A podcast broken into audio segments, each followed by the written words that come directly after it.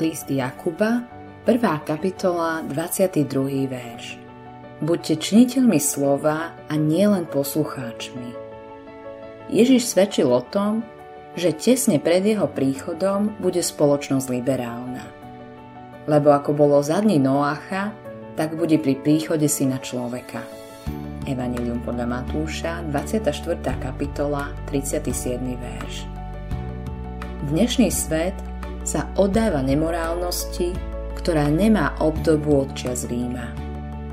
Žijeme v hedonistickej spoločnosti a to, čo vidíme, je ľudská prirodzenosť, ktorá sa prejavuje bez Boha.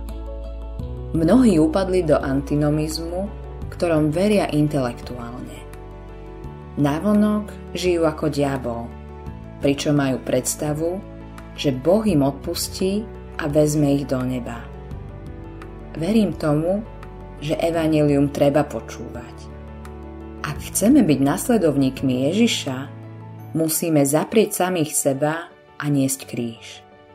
Byť kresťanom je vážna vec. Modlitba dňa Uč ma zapierať svoje sebecké túžby a počúvať Tvoje prikázania, Pane Ježiši. Očisti ma, aby som mohol zasiahnuť spoločnosť pre teba do hĺbky. Autorom tohto zamyslenia je Billy Graham.